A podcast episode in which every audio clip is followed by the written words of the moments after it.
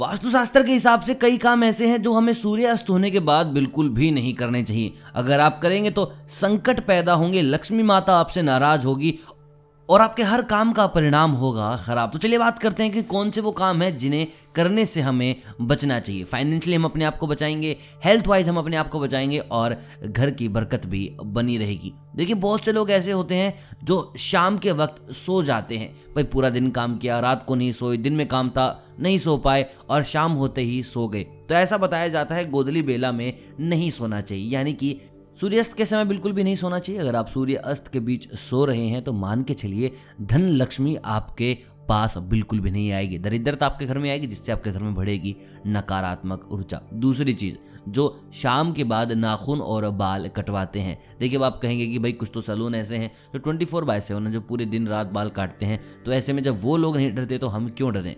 देखिए, मैं आपको बता दूँ, अगर आप शाम के वक्त बाल कटवाते हैं तो आपके घर में कर्जा बढ़ता है। ना कि काटने वालों के घर में कर्जा बढ़ता है। जो लोग घर पे बैठ के शेविंग भी करते हैं तो आपको उससे भी बचना चाहिए। शाम के वक्त ना नाखून काटे, ना बाल काटे और ना ही शेविंग करे, वरना आपकी फाइनेंशियल जो कंडीशन है, वो बिल्कुल तितर बितर हो जाएगी।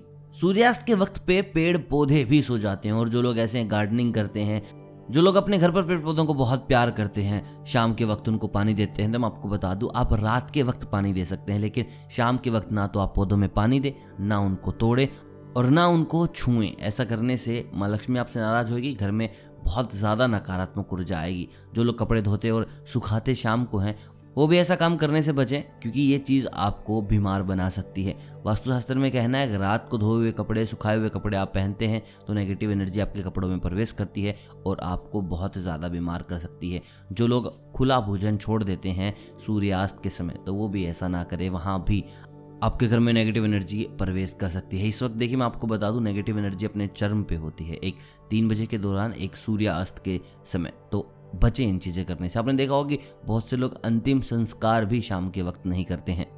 शास्त्रों में ऐसा बताया गया अगर शाम के वक्त आप अंतिम संस्कार करते हैं तो मरने वालों को परलोक में बहुत कष्ट भोगना पड़ता है और अगले जन्म में वो अपंग भी पैदा हो सकता है। तो देखिए कितना कठिन समय है तो भूलकर भी ऐसा ना करें। सूर्यास्त के बाद दही का सेवन भी वर्जित माना जाता है। आप बिल्कुल भी दही और चावल एक साथ मिलाकर जो लोग खाते हैं, उससे भी बचें और दही तो आप बिल्कुल छोड़ ही दीजिए। शाम के वक्त दही, यानी कि घर में दरिद्रता। साथ ही साथ कोशिश कीजिए कि आप दही का दान भी ना करें।